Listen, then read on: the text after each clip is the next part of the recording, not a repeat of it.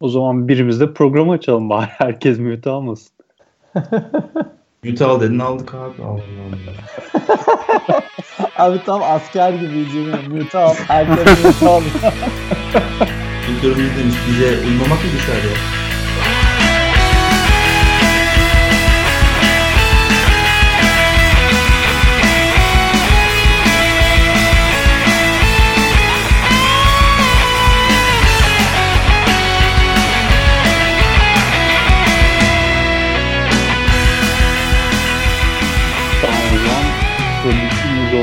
Konuşun diyorum. Fırat, bize haberlerin var galiba. Ya, ufak ufak birkaç şey olmuş galiba. Ee, öncelikle Google'ın e, konferansı vardı. Google I.O. konferansı vardı. Üzerinden de gerçi bayağı vakit geçmiş ama şimdi konuşabiliriz. Orada Google Assistant'ın yeni bir özelliği tanıtıldı. Şimdi Google Assistant yapay zeka destekli bir Google'ın işte konuşarak cevap aldığınız bir platformu. Bu platformda rezervasyon yapmak için e, bir şey istediğinizde diyelim akşam saat 9'a 4 kişilik bir rezervasyon yaptırmak istiyorsunuz. X restoranında. Bu e, yapay zeka sizin bu isteğinizi algılıyor. Daha sonra restoranı arıyor. Bayağı insan gibi arıyor. İşte konuşuyor. İşte 8 kişilik rezervasyon yaptırmak istiyorum diyor. Karşıdan cevap geliyor. Falan yapıyor. Böyle bayağı insan gibi yani. Çok rahatsız edici. Yani ben, ben en azından rahatsız edici buldum. Sonra işte sonucu alıyor, size bildiriyor. Ee, Google bayağı eleştirildi aslında bu konuda. Çünkü öncelikle hiçbir uyarı yapmıyorlar. Aradıkları kişiye dair e, işte bir yapay zekanın yapay zekanın aradığını falan söylemiyorlar. Siz bu konuda ne düşünüyorsunuz? Var mı çekinceleriniz? Yoksa çok güzel bir teknoloji mi? Yani teknoloji teknoloji içindir diye düşünürsek aslında güzel bir teknoloji. Yani yapay zekanın ne kadar ilerlediğini gösteriyor ama yani bir yandan da beni tedirgin ediyor yani bu işin sonu nereye varacak? İşte Elon Musk'ın dediği gibi regülasyonlar gerekiyor mu çok geçmeden? Hani biraz cahil cahil konuşmak da istemiyorum çünkü machine learning konularında falan herkes şu an şu aralar bir fikir sahibi ama yani beni korkutuyor çünkü biz hani Skynet'le Terminator'la büyüdük. Post dünya falan hani birazcık tedirgin olmuyor değilim yani. Nereye gidecek bu iş? Ben de bunu anlamıyorum. Niye insanlar tedirgin oluyor ki ya da neden gerçekten bir evet e, şu an bir yapay zeka ile konuşuyorsunuz diye bir giriş yapıp da ona göre konuşulması isteniliyor. Yani sonuçta benim istediğim şeyi yapan bir aygıt gözüyle bakıyorum ben. Bana biraz büyütülüyor gibi geliyor. Abi işte şey gibi düşün. Yani şu an için büyütülüyor ama aslında yani benim yapay zeka ile konuşmakla ilgili bir problemim yok da ben sadece hani işler bu noktaya geldiyse şu an daha nereye gidecek?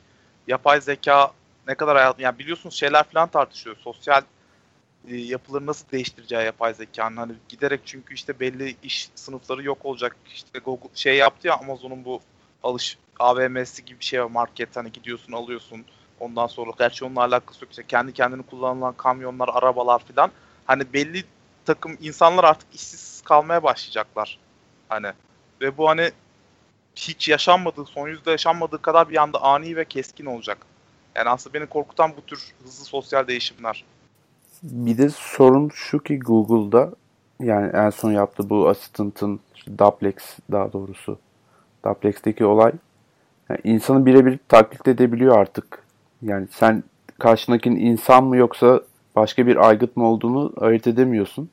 Dolayısıyla hani şu anda hani iyi amaçla kullanılıyor ama kötü bir amaçla kullanıldığı zaman çok aldatmaya da müsait olabilir. Yani ileride başka birinin sesiyle de belki bu konuşmaları gerçekleştirebilecek teknoloji gelişecek. Atıyorum Deniz İrgin arayacak beni. Ama aslında ben bir robotla konuşuyorum. Kredi kartı bilgilerini isteyecek değil mi? Evet. bu arada İrgin şeyine kat İlgin isterse verin tabii niye vermeyeyim.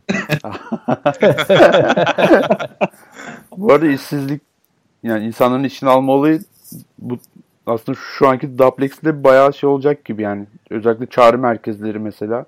Evet. Sanki direkt bu teknolojiyle biraz şey olacak. Oradaki çalışanlar iyice robotlara dönecek gibi. Ama arkadaşlar bütün teknolojiler zaten e, bunu bu riski barındırmıyor mu? Her zaman oluyor aslında yani.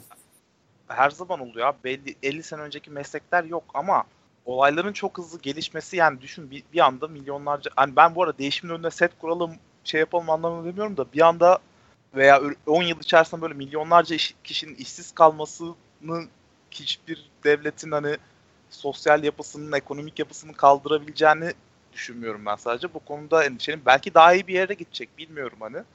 Sadece belki de işte Elon Musk'ın dediği gibi belli regülasyonlar şeyler koymak gerekiyor diye düşünüyorum ben. Elon Musk'ın %100 arkasında da değilim ama hani kafam karışık yani o konuda.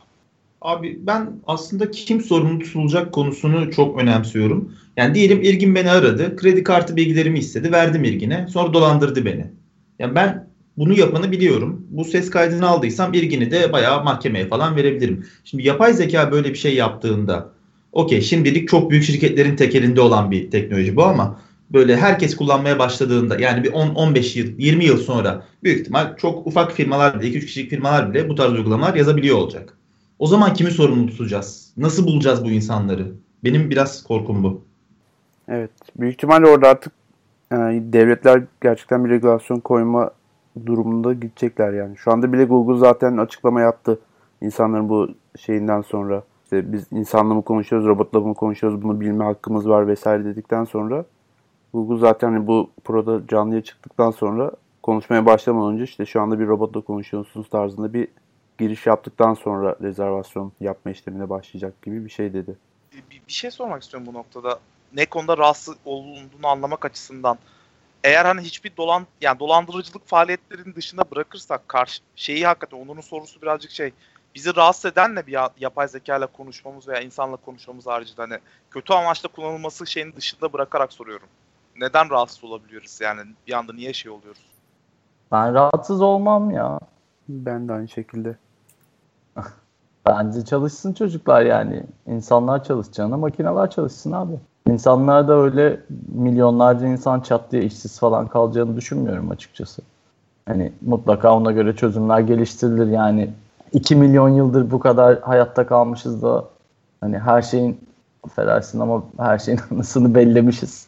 Makineler bence bizi alt edemez yani. Abi ben rahatsız oluyorum. Ben çünkü telefon konuş telefonla konuşmayı da sevmiyorum. Ee, enerjimi öyle nasıl desem bir duygusal yatırım yapabileceğim bir insana aktarmak mantıklı geliyor. Çünkü yani insanlarla konuşmak zorundasın bir şekilde. Ama yapay zeka ile konuşmak zorunda olduğumu düşünmüyorum. Şimdi ben bu ikisinin arasındaki farkı anlayamazsam saçma sapan biriyle, saçma sapan bir şeyle saçma sapan bir konuşma yapmış olacağım. Hiçbir faydasını görmediğim bir şey olacak bu. Ben bunu istemiyorum ya. Neden saçma sapan biriyle saçma sapan bir konuşma yapacağını düşünüyorsun? Mesela benimle seni aradım. Akşam yemek yemek için konuşmamız gerekiyor. Bununla ilgili ben asistanı görevlendirdim. Asistanla konuşuyorsun. Asistan da bana bilgi verecek sonradan. Sonuçta evet, benle konuşmuş gibi yani. planlamanı pardon. Benle konuşmuş gibi planlamanı yapabileceksin aslında. Yok ama benim şu andaki case'im daha farklı. Şu andaki case'im okey duplex beni arayacak. Yani senin case'in şu duplex beni arayacak işte ben şey diyeceğim. Tamam e, robotla konuşuyorum şey yapıyorum falan diyeceğim. Bu da benim bahsettiğim kısım bayağı beni arayacak biri. Ben kimle konuştuğumu bilmiyorum ama konuşmak zorundayım. Çünkü aramış artık. İnsan olduğunu da anlayamıyorum. Böyle saçma sapan bir şey gibi geliyor bana ya. Ama abi şöyle bir durum var burada. Yani sen nasıl mesela radyoda reklam dinlerken önce reklamlar jingle'ı duyuyorsun. Ya da televizyonda reklam görürken önce reklamlar giriyor. Hani o videosu giriyor falan. Görüyorsun yani. Bunda da aynı şey olması lazım sonuçta. Bunda regülasyon olmalı yani.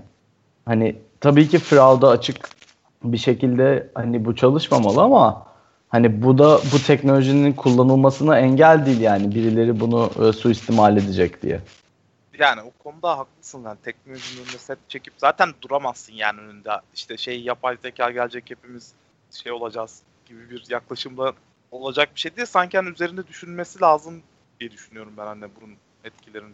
Yani ekonomik etkileri de olacaktı ki olacaktır.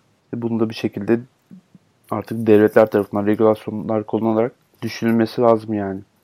Sabit maaş olayı var işte. Yani yapay zekalar tarafı yüzünden işsiz kalan insanlara sabit maaş verilmesi falan düşünülüyor. Hani bu bayağıdır konuşulan bir konu zaten. Ya şey olayı var dediğin gibi şimdi kaynak üretimi bir anda sınırsız hale geleceği falan düşünülüyor işte fabrikalarda robotların her tarafta o yüzden insanların çalışmasına gerek kalmayacak işte sosyalizm gelecek gerçek anlamda gibi bir teoriler de var. Yani yaşayıp göreceğiz. Yaratıcılık artar belki ya. Daha farklı, daha güzel şeyler yapılmaya başlanır belki. Ben bir de şeyi düşünüyorum. Şimdi bu asistan normalde işte internet hesaplarımız var farklı sitelerde. Banka hesabımız, sosyal medya hesaplarımız, bilmem ne hesaplarımız, mail hesaplarımız. Şimdi bunlardan böyle e, bir takım zararlar görebiliyoruz. Bu asistanlar üzerinden de zarar görebilmeye başlayacağız. Yani benim asistanımı Fırat arayarak Fırat benim hakkımda belki bilgi alacak veya işte ne bileyim kandırarak bir şekilde hackleyerek benim bilgilerime, benim kamerama, benim ses telefonumun işte mikrofonuna ulaşacak ve böyle data toplamaya başlayacak. Asistanlar da hacklenmeye başlayacak. Asıl o zaman bir sıkıntı olabilir gibi geliyor. Düşünsene Fırat senin sesini kaydediyor mesela. Atıyorum kamerayı aç demişsin sen bir yerde. Kaydetmiş sonra Fırat telefon edip asistanına o sesi dinletip mesela kameranı açtırıyor falan. Evet abi korkunç yani. Asistanların hacklenmesi daha kötü. Çünkü elin kolun her şeyin onlar olmaya başlayacak bir zaman sonra. Vizyon o şekilde görüyor. Ben, ben çok mutasip olarak kullanırım muhtemelen bu teknolojileri yani. Kendi adıma. Ben de ben de muhtemelen o kadar yoğun kullanmam diye düşünüyorum. Ya da an, an, anonim kullanmaya çalışırım yani olabildiği kadar. Hani ayak işi yaptırmak ama böyle kişisel iş yaptırmamak noktasında. Bilmiyorum tabii. Göreceğiz. Evet. Ya, herhalde net olan bir şey varsa daha biz bu konunun başlangıcındayız. Böyle insan gibi konuşan ilk e, yapay zeka uygulaması oldu bu bizim için. Ya biz bu konuya daha çok döneceğiz gibi hissediyorum. E, şimdi ikinci haberimiz de Google değil. E, bu sefer Microsoft e, Build konferansında Microsoft e, .NET Core 3.0'da neler olacağını duyurdu. Bu sefer Windows Forms değil ama VPF'i e, .NET Core 3.0'a dahil edeceklerini söylediler. Ne düşünüyorsunuz bu konuda? Yani bana çok çok mantıklı gelmedi çünkü ben e, Microsoft'un kendi bazı tool'larını bile Electron'la yani JavaScript üzerinden geliştirdiğini görüyorum. VPF'e tekrar dönüş o açıdan benim için şaşırtıcı oldu açıkçası. Abi aslında şeyi de Windows Form'u da geçiriyorlarmış. Yani şimdi şey düşünebiliyorsun tabii ilk başta. Ulan bu sadece Windows'ta çalışacaksa niye .NET Core'a geçiriliyor gibi bir şey düşünüyorsun ama hani yapılan performans testleri gösteriyor ki özellikle .NET Core 2.0'da ki bunun performansı 3.0'da daha da artacağı biliniyor. Çoğu yerde 2 ile 20 kat 40 kat arasında farklar attığı oluyor .NET Full Framework'e. Aslında adamların asıl konsörnü şey birazcık performans. İkincisi de yani yavaş yavaş full .NET Framework hani şey oluyor. E, absolute bir pozisyona geçiyor artık. Yani Microsoft'un primary framework'ı .NET Core olacak. Yani o belli ki dişat o yönde. Bence bunları aslında şey yapmak için şimdiden bu desteği sağlamışlar. Çünkü tek cover etmedikleri alanlar onlar kalmıştı .NET Core dünyasında ve şu an artık herhangi .NET developerların .NET Core'a geçmemek için bir önlerinde engel kalmıyor aslında çok fazla. Diye düşünüyorum ben. WPF'i geçiyor olması bence mantıksız değil. Windows Form için konuşmuyorum da WPF sonuçta o da bir framework'ü. Yani .NET Core çıkarırken de o zaman web framework'ünü de çıkarmasaydı falana kadar gider gibi geliyor. O yüzden WPF'te herhangi bir böyle yanlış bir karar olduğunu düşünmüyorum ben. Sonuçta WPF yazılmış bir uygulamayı, Windows'ta çalışan bir uygulamayı sen Linux'te çalıştırabilir hale geleceksin ha. Büyük bir avantaj. Linux'te çalıştırabilir hale gelemiyoruz şu anda. Aynen. Sadece, sadece Windows için çıkarıyor bunu. Ha öyle mi? Evet. Aynen. WPF'i de bu sadece Hı hı, Windows için evet. çıkartıyor. O ilginçmiş. Ya işte Yani o abi, zaman sadece performans gibi. Workflow Foundation da var mesela. Onunla ilgili bir Aa. şeyimiz yok diyor adamlar mesela. Roadmap'imizde öyle bir plan yok diyorlar. ha ben de koydular Ha, sandım. yok. Workflow Foundation'ı öldürüldü kaç sene oldu yani. Olmadı yani. Ama hala bir parçası. Hani oradaki adamları da migrate etmek isterse. Onlar edemiyorlar ama. Ya onlar migrate olmasın ya. Ben Abi olsunlar ya. Çünkü ben kullanmaya çalıştım Workflow Foundation'ı. İşte bir yıl önce son desteği kesmişlerdi. Sorduğum sorulara cevap vermiyorlardı ki ben Microsoft'a falan da mail attım bununla alakalı. Böyle ölü taklidi yapmalarındansa en azından yapmıyoruz kardeşim demeleri falan çok daha mantıklı olurdu. evet o konuda haklısın. Biz tam zamanda kaçmışız ya. Daha bu üç senenin başına kadar bizim uygulamada da vardı. Evet. Şu an yok. Yani .NET Core'da gene performans artışları, build time'ları falan bayağı arttırmışlar. Hani 2.0 kadar dramatik bir değişiklik yok ama artık giderek bu konuya yatırım yaptıkları belli. Fırat bir şey yoksa ben bir şey söylemek istiyorum. Geçen aldığım bir haber. Söyleyeyim mi? Fırat izin Ee, veriyor musun? Fırat izin veriyorsan konuşacağım. Abi, kusura bakmayın yani. Burada bana soru. Abi konuş. Şey, e, şimdi biliyorsunuz artık .NET Core'la beraber Docker dünyasında da yani .NET developerlara Docker'a da bayağı geçiş yaptılar. Şeylerin platformlarını Docker'da çalıştırıyorlar. Biz de çalıştırıyoruz işte. Ama en büyük sorun konteyner boyutları diğer platformlarla karşılaştırılınca bayağı aslında büyük kalıyor. Mesela şu an .NET Core 2.0 runtime'ının konteynerin boyutu kompres hali 134 MB işte 350 MB'a çıkıyor indirince. Ee, 2.1 ile beraber şeyi desteklemeye başlayacaklar. Alpine diye bir şey var. Linux distrosu var ve şöyle diyeyim Ubuntu'nun base imajı 50 MB iken Alpine'ın 3.5 MB filan. Bunun üzerinden .NET Core kurmuşlar ve 70 MB'a falan inmiş yani. Çok küçülmüş. Ve cayır cayır çalıştığını söylüyorlar. Belli security ile ilgili endişeleri falan var ama hani böyle haberlerde oluyor bir anda Docker dünyasında. Farklı Linux distrolarına da açılıyor her versiyonda ve e, 67 MB abi çok düşük yani. Özellikle bu böyle yüzlerce mikroservis koş, koşturup Amazon'da sürekli böyle network trafiği container indir, build et falan yapanlar için aslında bayağı tasarruf edebileceklerini söylüyorlar paradan. Abi Alpine'ı e, yani ona geçince birazcık alışmak gerekiyor. Hem hani şeyi farklı, terminali biraz farklı, biraz sıra dışı çalışıyor ve şeyi kerneli de farklı olduğu için o mesela kendin bir build alacağın zaman falan e, bayağı uğraştırabiliyor. Yani oraya e, yatırım yapacağın zaman da düşünmen gerekiyor. Sadece o dosyanın veya işte image'in boyutları değil birazcık e, şey learning curve'ü var onu söyleyeyim ama. Şeyden Debian'dan tamamen farklı değil mi Uğur yani? Yanlış hatırlamıyorsam farklı evet abi. Daha farklı çalışıyor. Ama hani aynı şeyi yapabiliyor musun? Yapabiliyorsun yani. Ben de çünkü bir iki imajı küçültmek için kullanmıştım. Bayağı oldu kullanmayalı gerçi. Bir sene önce falan bakmıştım en son. Biraz uğraştırmıştı ama hani eğer her şeyi yoluna koyabilirsen gayet güzel çalışıyor yani. Redis işte Redis konuşuyoruz ya aylardır. Redis işte imajı yayınlamış. 16 MB'dan Alpine Redis de imajı. Dünya çok acayip bir yere gidiyor. Redis'ler falan ne oluyor yani? Bu arada Fırat'cığım e, .NET Framework full 4.8'de yayınlıyorlar. Hani bir taraftan oraya da yatırım yapıyorlar. Nereye kadar gidecek bilmiyorum ama. Abi o tam yatırım gibi değil ama ya. Böyle change e, loga bakıyorum. İşte şunu şöyle bug'ını düzelttik. Şunu şöyle bilmem ne yaptık. Yok Windows Forms'u Full HD ekranlara çalışacak hale getirdik. Böyle saçma sapan değişiklikler. Yani orayı çok sallamıyorlar sanki artık ya.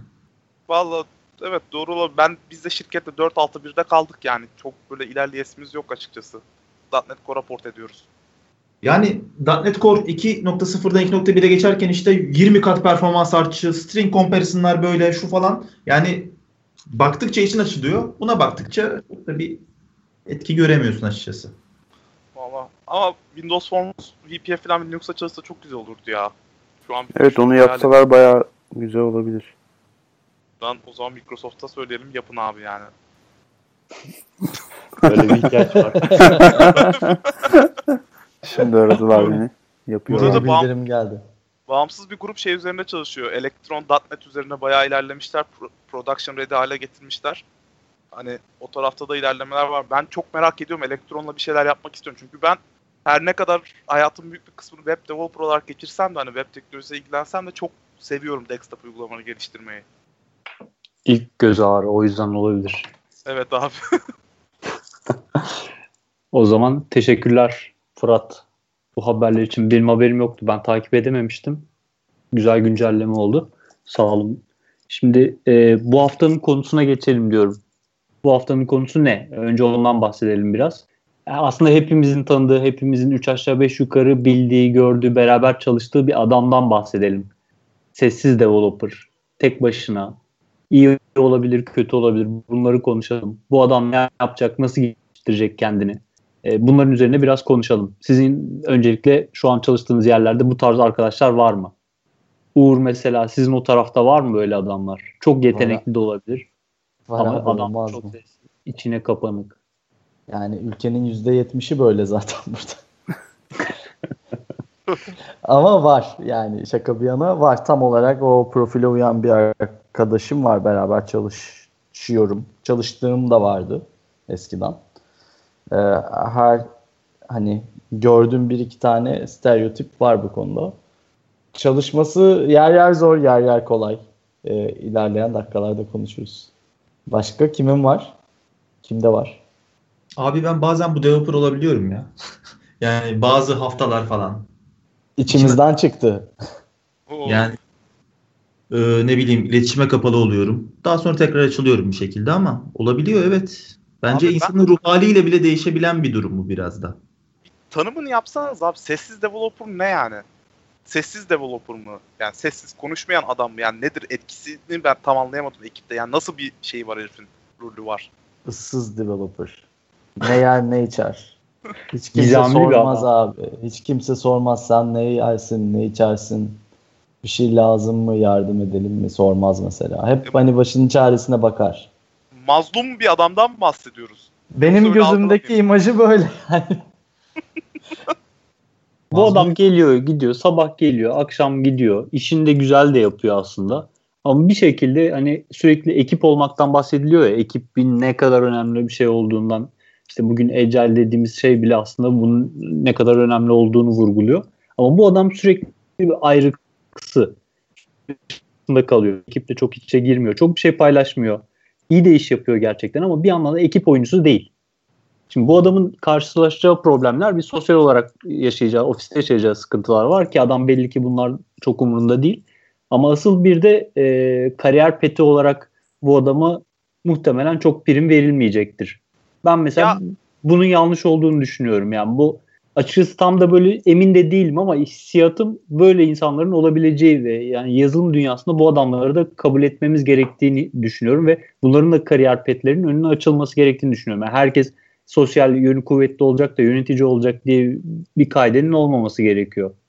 Hak, haklısın abi ya. Individual contributor diye bir kavram var. Yani bir insan hayatı boyunca bu şekilde kalmak isteyebilir. Yönetimsel bir şeylere girmek istemeyebilir. Team lead etmek istemeyebilir. Yani takımın şeyine, harmonisine zarar vermediği sürece bence bir insanın bu şekilde takılmasına ben sıkıntı görmüyorum. Özellikle de yaptığı işte iyiyse ve o adama hani sen şey yapabiliyorsan, bir şeyler yaptırabiliyorsan, e, ku- kullanabiliyorsan yani Hacı gibi 10 numara falan bir yere koyup oynatabiliyorsan bence de bir sorun yok. Abi şey diyebilirim. Burada iş biraz o adamın yöneticisine de bakıyor. Yani gerçekten Deniz'in dediği gibi o oyuncuyu ne kadar iyi değerlendirebildiğine de bağlı biraz. Yani o adamın yeteneklerini falan anlaman gerekiyor. Sonuçta yani yazılım geliştiriyoruz. Tamam bir takım oyunu var ortada evet. Ama hani zamanının en azından %50'si senle bilgisayarın arasında geçiyor. Yani aslında biraz içine kapanık bir meslek zaten bu yani. Yani hiç o abi olmuyor mu kulaklığı takıp saatlerce bilgisayarın başında kod yazdığınız oluyor yani hepimizin oluyor. O noktada da kimseyle konuşmak falan istemiyoruz yani hepimizin aslında içinde var biraz. Ama kimisi daha hani belirgin oluyor. Daha hani sosyal yönü zayıf demeyeyim ama e, daha ağır yani ağır basmayı ağır basmıyor sosyal yönü. O yönünü kullanmıyor, az konuşuyor. Hani işini doğru yapıyorsa ve mesela şey abi içine kapanık insanlar hani az konuşur ama öz konuşur genelde. Hani öyle bir güzelliği var. Ee, bir de şeyi söyleyebilirim. Hani işini düzgün yapar. Eğer takımla olan iletişiminde bir sıkıntı yoksa hani az olmasından bahsetmiyorum. İletişim doğru ve düzgünse bence bir sıkıntı yok yani. Kendi Peki- adıma konuşuyorum. Peki varsa yani bu adam hakikaten hiçbir takım aktivitesine katılmıyorsa, kendini izole etmişse, sabah gelip şey yapıyorsa, hani insanlarla sosyal ilişkisi de hani çok yoksa, hani split kartını alıp yapıyorsa ne Ve yapmak bu- gerek? Evet yani bu adamda çok önemli bir rol de olabilir. Yani, yani developer diyoruz ama 2-3 kişilik bir ekipsem ve bu adam biraz daha böyle senior level'daysa diğerlerine nazaran bu adam sizce de böyle bir şey risk oluşturmuyor mu ya? ya yaptığı işi sorgulayacak şey yok. Kimseyle paylaşmıyor. Yapıyor gidiyor fikrini belirtmiyor veya iki kişi bir şey paylaşır tartışırken nasıl yapalım diye düşünürken ortaya bir şey katmıyor. Yani o takım oyuncusu olmanın da çok büyük geçici hepimiz sessiz developer olabiliyoruz. Dönem dönem hakikaten kapanıp e, yazıp çıkmak istiyoruz ama döndüğümüz zaman o kulaklığı çıkardığımızda tekrar ekibin içine giriyoruz ya da biri bir şeye ihtiyacı olduğunda o ekibin içerisine dönüyoruz. Ama bu adam dönmüyor, dönmek istemiyor. Abi Zor orada işte gerçekten yani zor evet ama orada birinin o adamdan o bilgiyi alması gerekiyor. Yani eğer o, mesela o adam gidip tek başına kod yazıp bir feature'ı çıkartıyorsa ve kimse o adamın yaptığı işi sorgulayamıyorsa veya sorgulamıyorsa zaten bence takımın genelinde sıkıntı vardır. Yani veya ta- team lead'in o adamı hani konuşturup yani o onun hoşuna gitmeyebilir o bilgileri vermek veya bu konuda konuşmak istememek. Ama o orada bence o noktada içine kapanıklıktan egoya dönüyor iş. Hani adam yaptığı işi tartıştırmıyorsa, sorgulatmıyorsa falan bence o içine kapanıklık değil. Ee, şey yani ego ve benim yaptığım iş tartışılmaz falan noktasına geliyor. O noktada zaten öyle bir insanla çalışılmaz yani. Bence orada ince bir şey var yani. Çizgi var. O çizginin sağı solu fark ediyor bana kalırsa. Yani ne kadar yetenekli olursa olsun buna müsaade edilmemeli böyle bir adama diyorsun. Yani içinde kapanık olabilir ama takımdan mesela bir şey hani ben yaptım bu iş böyle olacak falan gibi bir tavır hani zaten yazılım ekiplerinde çalışmaz abi. Özellikle proje büyüyünce diyelim abi o adam hasta oldu, otobüs çarptı, öldü. Ne olacak? Hani yani o, o, bil, o bilginin takımla paylaşılması gerekiyor. Pardon Fırat. Pardon daldım ben. Sessiz developer ünlem eşit aslında egoist developer. İlla bu adam egoist olmak zorunda değil. Yani bu adama yöneticisi gidip bir şekilde bilgini aktarman gerek demiyorsa, bu adam da aktarmıyorsa bence burada suçlanacak kişi bu sessiz developer değil, yöneticisi olacak. Yok yöneticisi söylemesine rağmen yapmıyorsa evet bu adam bir şekilde o takım için toksik bir adam haline geliyor. Ama diyelim başka bir çözüm öneriyor bu adam. Ben doküman yazmak istiyorum diyor bu şeyle alakalı. Feature ile alakalı doküman yazmak istiyorum diyor. Bence bu da kabul edilebilecek bir yöntem ya. Yani belki de konuşmak istemiyor insanlarla. Belki bunun hani direkt yöneticiyle değil de süreçle bir şekilde çözülmesi düşünebilir mi diye bir konu atayım ortaya. Hani adamın sosyal skillleri nasıl olursa olsun sen bir şekilde sürecini oturtursan hani oraya illa böyle işte her dediğini paylaşacak işte birileriyle gidip sürekli işte bir şeyleri tartışacak birisi olmasa dahi sen en başta iş sürecini düzgün oturtursan belki hani o tür insanlar da hani egoist olmayan ama kendi yaptığı işi de çok böyle paylaşma taraftarı olmayan belirli sebeplerden dolayı bilmiyorum hangi sebepler. O insanları da belki bir şekilde o süreç ile takım oyununa katılmayı düşünmeli miyiz bilemiyorum. Yani bir şekilde atıyorum adam yaptığını biriyle paylaşmıyorsa sen diyeceksin ki artık hani şey pair programming yapmak zorundasın. İşte kodlarını review etmek zorunda, sen de etmek zorundasın gibi artık süreçleri oturtarak belki o adamları da ekibin parçası haline getirmeliyiz. Biraz kültür meselesi ya bence. Hani biraz kültür evet. oturduysa takımda hani bütün bunlar zaten hani oturacaktır. O da gelecektir. Eğer bütün bunlara rağmen hani o adam o takıma uyum sağlayamıyorsa o zaman zaten başka bir mesele vardır bence. En azından benim gördüğüm örnekler hani bu söylediklerimi destekler nitelikte. Tabii aksi örneklerde eminim vardır. Bir de şey diyeceğim. E, diyelim Onur'un verdiği örneğe geri dönüyorum. Bir tane senior yazılımcı, yanında iki tane junior. Şimdi eğer bir senior alıyorsak bu takıma büyük ihtimal senior'ı gerçekten sessiz bir insandan seçmemiz yanlış bir karar olacak. Burada e, eleman seçerken de sanırım herhalde bunu inceleyip okumamız lazım. Ama iki senior varsa bir şekilde yönetilebilir gibi geliyor bana durum. Daha bir yönetilebilir gibi geliyor. Abi lafı ağzımdan aldın. Yani sanki hani yönetici de adamda gibi böyle suç şey yapıyorsa bu adamın yani şirket kalçarına aykırıysa bu adamın hiring aşaması zaten bu işin tamam her zaman tespit edilemiyor ama tespit edilmesi gerekmiyor mu?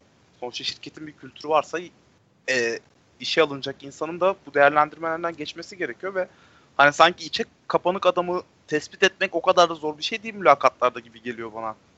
Yani evet abi bir de gerçekten hani bir tane senior, iki tane junior'ın varsa ve o senior'ı alıyorsan işe ya yani o adamın zaten bu junior'lara koçluk etmesini istediğin için alıyorsun değil mi o senior'ı yani? O zaman zaten o karakterde birini alman gerekiyor. Yani daha açık, daha hani iletişimi kuvvetli, konuşkan, daha sosyal yönü kuvvetli falan birini alman gerekiyor yani. Ben de açıkçası tamam hani sessiz developer çok iyi olabilir, egoist olmaz. Paylaşmaya sadece çok yanaşmıyordur. Ama açıkçası karşı tarafında da e, ekibe katkı sağlayan, bir şeyler katan, fikrini belirten birisini her türlü sessiz developer'a tercih ederdim. Bununla beraber çalışmayı tercih ederdim. Çünkü hani büyük ekipler için düşünüyoruz. Belki büyük ekiplerde o kadar belli olmayacaktır bu adamın sessiz developer olması da. Ya iki kişiysen düşünsene karşı taraftaki sessiz bir developer ve gerçekten bir şey yapamıyorsun. Bir şey geliştirirken fikir alamıyorsun hiçbir şey söylüyor, hata yapıyor olabilirsin. Ee, çok daha iyisini biliyor, doğrusunu biliyor ama bunu söylemiyor olabilir falan gibi böyle bir sürü riskleri var. Ya sessiz developer deyince niye hiç konuşmayan adamı an, anlıyoruz ki? Belki de bu adam fikir sorunca söylüyor ama sormadığın sürece söylemiyor. O zaman hem erişebilir oluyorsun hem işini iyi yapıyor. Yani böyle insanlar da var abi. İlla böyle sessiz developerlar böyledir diye bir tanımlamaya sokmak da çok mantıklı gelmiyor bana. Hani bunların kademeleri var sonuçta. Ama evet ben de şeyi tercih ediyorum. Bir şekilde daha rahat konuşabileceğim, daha rahat anlaşabileceğim insanları tercih ediyorum. Bu da insan doğası gereği herhalde. Yani madem takım için, takım olma kültürü içerisinde bir şeyler yapmaya çalışıyoruz. Bir ürün geliştirmeye çalışıyoruz. E, bir, biraz iletişimimiz olsun istiyorum ya. Abi hemen araya girerek şey demek istiyorum ama ya sorulunca da söyleyen de bence sessiz developer'dır. Sadece bunu eklemek istiyorum. Bence Kesinlikle aynı ama diğeri gibi bir insan değil yine o. Diğeri şey çünkü kötü niyetli abi. Böyle farkında söylemiyor ama daha iyi çözüm var söylemiyor. Öyle bir insan olmayabilir. Sadece duymamıştır o sırada. Kulaklığı takmıştır. Önemli olan niyet. Ya ben bir şey diyeyim o zaman. Yani eğer ortada bir diyelim bir tartışma var, bir problem var, çözülmesi gerekiyor. Daha iyi bir yöntem varken eğer e, bu adam söylemiyorsa gerçekten hani kötü niyetlidir ve bence hani baltalıyordur. Çünkü hani ne kodun kalitesi ne bir faydası var bu adamın bu yaptığının. Atıyorum bir tane sınıf var tamam mı? O sınıf belli bir iş yapıyor, X işi yapıyor. Bir tane junior adam da aslında o sınıfla yapabileceği şeyi oturmuş baştan yazıyor bilmediği için. Mesela Codebase'i. Bu senior adam da sessiz güya. Bunu bildiği halde söylemiyorsa abi bu zaten hani bayağı toksik bir durum yani. Böyle bir şey olmaması gerekiyor. Hani ister sessiz bir adam olsun ister sesli bir adam olsun yani. O çok yanlış. Yani orada hani sadece o adamda değil yöneticisinde de bulurum ben suçu. Yöneticinin de orada hani code review yapanların da mesela hani devreye girmesi gerekiyor. Hani çok mikro takımlarda belki olmaz böyle bir şey ama hani ne bileyim birazcık büyük takımlarda olmaması lazım yani böyle şeylerin.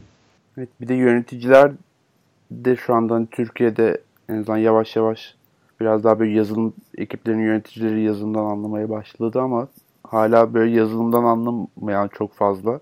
Sadece yöneticilik vasfı olduğu için yöneticilik yazılım ekiplerinin yönetici olan insanlar var. Ve bu insanlar bu sesli developer dediğimiz arkadaşları değerlendirirken sadece teknik tarafa bakarak değerlendiriyorlar ve ona göre bir pozisyona getiriyorlar bu arkadaşları.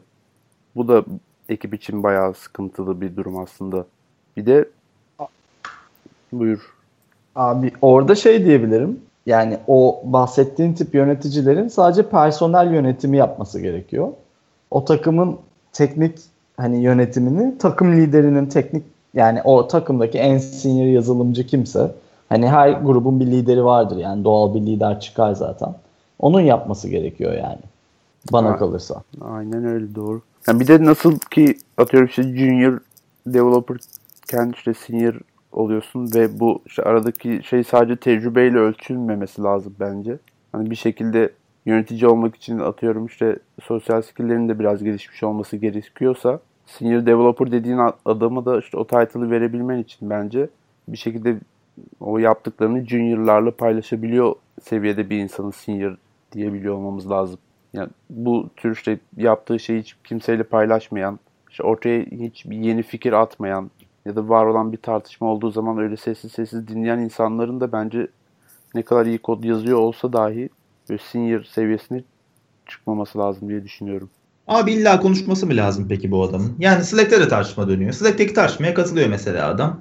Ya ortadaki tartışmaya da katılıyor ama ya benim, onun dışında konuşmuyor. Benim Sorun dediğim mu? sesli yani konuşmasından değil yani yoksa bir şekilde fikirlerini dile getirmiyorsa yani hangi yolla getiriyorsa önemli değil. İsterse dumanlı iletişime geçsin ama bir şekilde iletişime geçinmekten kaçınıyorsa insanlarla. Dumanla geçmesin abi.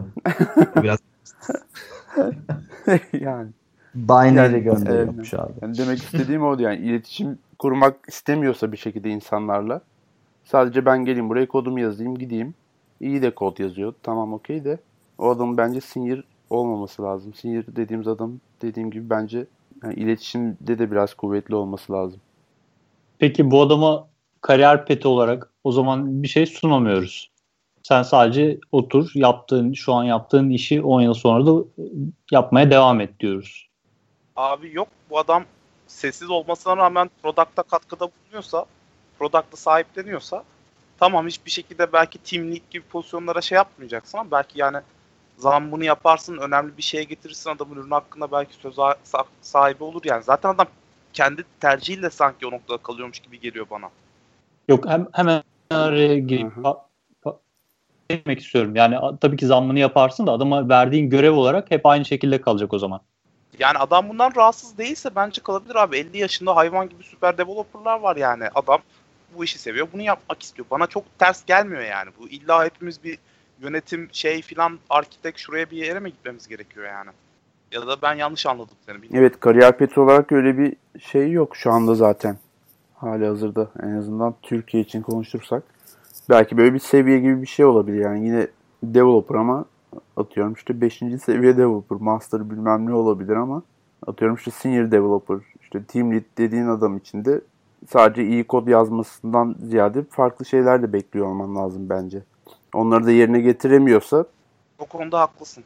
Ben de katılıyorum buna. Ama ben de yani şeyi de kabul edin. Türkiye'de şey var yani. Ageism var birazcık. Hani ulan adam hala 40 yaşına gelmiş development yapıyor bu. Tabii canım. Ne oldu bilmiyorum. O var Abi sanki yavaş yavaş. olur mu? Bunu daha önce de konuşmuştuk sanki yani 3-5 hafta önce. Ama şey ya adam eğer yazılım geliştirmek istiyorsa, iyi bir yazılımcıysa ve takıma köstek olmuyorsa yani o bence orada şeyin ayrımını iyi yapmak lazım. Sessiz yazılımcıyla e, kötü yazılımcının ayrımını yapmak lazım. Yani o takıma katkı vermeyen adam bilgisayarda ne kadar iyi iş çıkarıyor olsa da bence iyi bir yazılımcı değildir. Sonuçta senin bütün işin harala gürele kod yazmak değil yani. Senin işin o ürüne katkı vermek. Ve o ürüne katkı vermenin tek yolu kod yazmak değil yani. Takımdaki arkadaşlarına bilgilerini paylaşmak da e, o ürüne katkı vermek. E, junior birini alıp koçluk yapmak da o takıma katkı vermek. Yani senin yöneticinin senden ne beklediğiyle de alakalı. Eğer senden beklenenleri vermiyorsan zaten sen işini iyi yapmıyorsun demektir. E, bu noktada hani şey olmaması gerekiyor yani e, promotion vesaire gibi noktaları hani geçer ama o adamın beklentileri karşılıyorsa yani o takımda takıma katkı veriyorsa, yazılımını geliştiriyorsa sadece yazılım geliştirmeye devam edebilir. İlla hani kimseyi kimse zorlayamaz herhalde. Sen yönetici olacaksın hörörü hörörü falan diye. Adam belki gerçekten yazılım geliştirmek istiyor. Yani dediğin gibi Deniz 50-60 yaşında. Yani süper kod yazan adamlar var ve sıkılmamış, bıkmamış adam. Onu yapmayı seviyor. Onu yapar yani. Hani kariyer yolunun illa yöneticiliğe çıkmasını ben zaten anlamıyorum yani. Kariyer o kariyer yolu dediğimiz şeyin yazılımcılık tarafında da ilerleyebiliyor olması gerekiyor yani. Bana kalırsa. Evet. Evet. Kesinlikle abi. Peki size bir şey soracağım ve böyle kafamdaki bu sessiz developerla ilgili bir şey aslında cevaplamış olacak. Her developer, hakikaten developer dediğimiz adam Star Wars'u bilmesi gerekiyor mu? Dın dın dın. Cidden buna bir cevap verir misiniz? Kesinlikle gerekmiyor abi. Arkadaş olmak zorunda değiliz çalıştığım adamla. Olursak hayır çok... abi. Hayır hayır. Bir dakika. Star Wars'u bilmesi gerekiyor mu? Star Wars'u sevmesi gerekiyor mu? Star Wars hakkında konu Bilmesi de gerekiyor. Bahsetmiyorum. Yani bazı insanlar var gerçekten fantastik ve bilim kurgu türlerini sevmiyor abi adam. Ama gidiyor dünya sinemasından başka örnekler izliyor. Yani ben bu ya bak iş arkadaşı arkadaş olmak zorunda olmak gibi bir şey bana çok yanlış geliyor. Yani bu diğer insanı da zorlamak. E, bilmediği bir kültüre girdiğinde işte zorun yani Star Wars mu öğrenmek zorunda? Yok değil. Benim bu konuda beklentim ölçekte buluşmak abi. Bir dakika yanlış anlamış olabilirsin. Arkadaş olabilmek için bir şeylerden bilgi bir şeyler hakkında bilgi sahibi olmasından bahsetmiyorum. Game of Thrones'un son bölümü hakkında konuşsun falan istemiyorum zaten. E, Sadece Star sormak istediğim şey bil, ya gerçekten Star Wars'un ne olduğunu şu an internet dünyasında biliyoruz.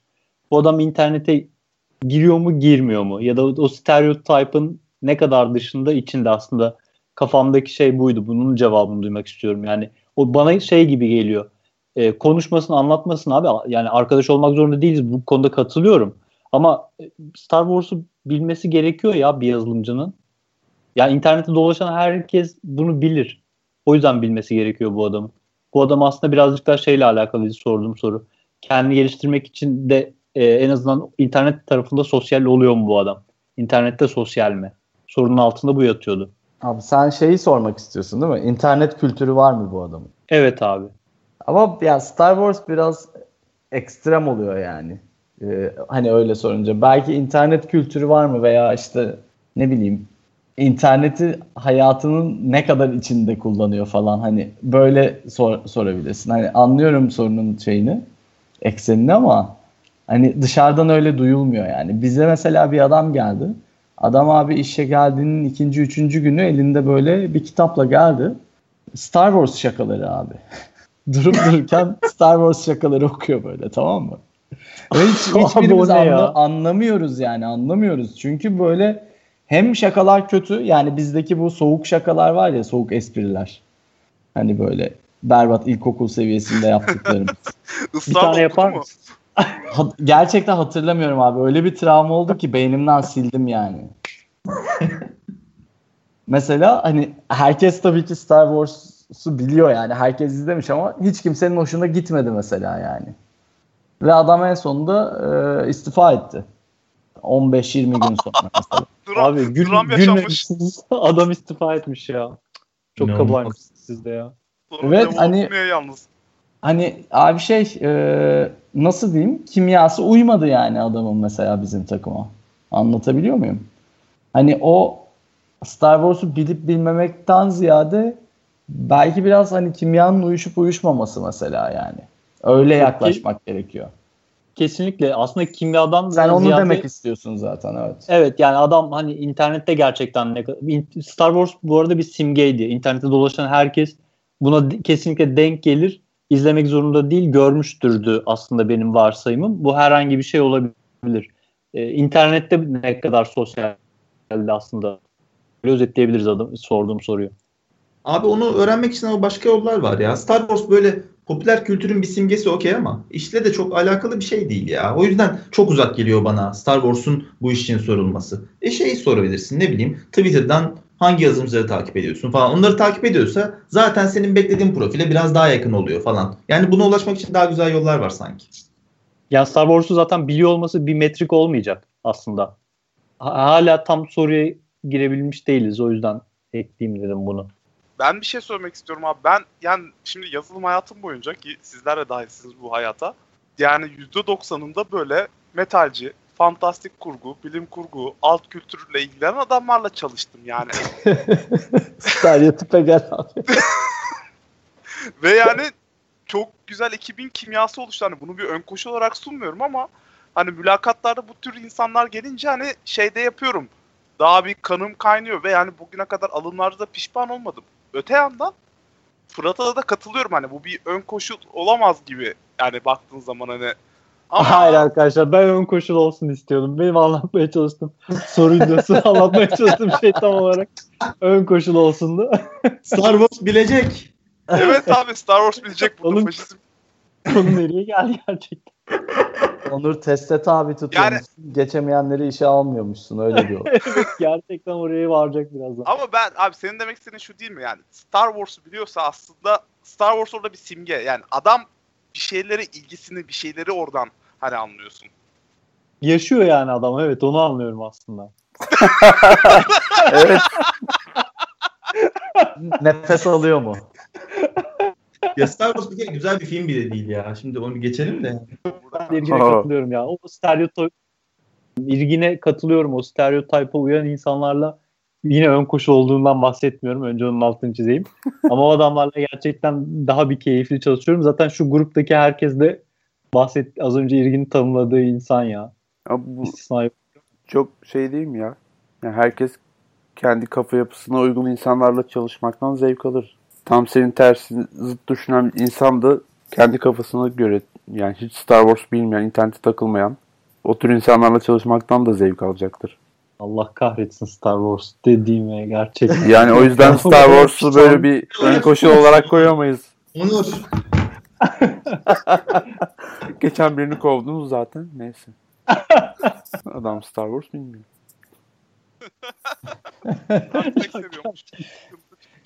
Star Wars hakkında ileri geri konuşanları işten atıyorlarmış abi. Öyle olmalı ya, bence. ama şunu söyleyebilirim ya o stereotiple hani çalışmak tabii ki keyifli. Çünkü kendin gibi adamlarla yani çalışmak bayağı güzel bir şey ama Ee, ya biraz da şey gerçekten hani farklılıktan da kuvvet doğabiliyor ya. Hiç bilmediğin şeyleri öğrenebiliyorsun. Burada öyle değil mesela yani. Burada daha farklı abi. Burada bin bir çeşit adam var yani. Abi orada da şey değil mi? Kedi kedi kedi kedi ölüm ölüm kan kan kan. Abi şey işte hani hafta sonu kilise yakma şenlikleri falan hani öyle şeyler oluyor ama Norveç taraflarında hani çok bizim şirketten katılan olmuyor yani. Kilise yakmış kendini. Geleneksel. Yapıyor musunuz? Arada bir ormana gidip orada böyle pozlar veriyor musunuz? Veriyoruz abi tabii corpse paint falan. Her, her türlü işte black metal makyajı olsun efendime söyleyeyim corpse paint olsun. Yapıyoruz çeşitli aktivitelerimiz var yani.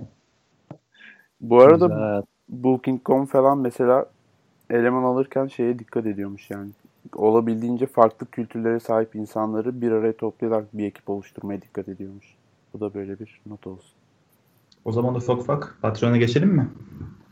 Böyle deyip Geçelim. kapatalım o zaman. Geçmeyelim mi? Patron, Patreon'u Hadi Star geçelim. Wars'a mı gömüyoruz abi? Evet orada bir Star Wars evet. Abi evet Tatlı bir Patreon'da seri olduğundan bahsedeceğiz. Yok güç varmış da iyiymiş de kötüymüş. ya, sen yeşil bir tane kurbağanın birisi çıkmış oraya.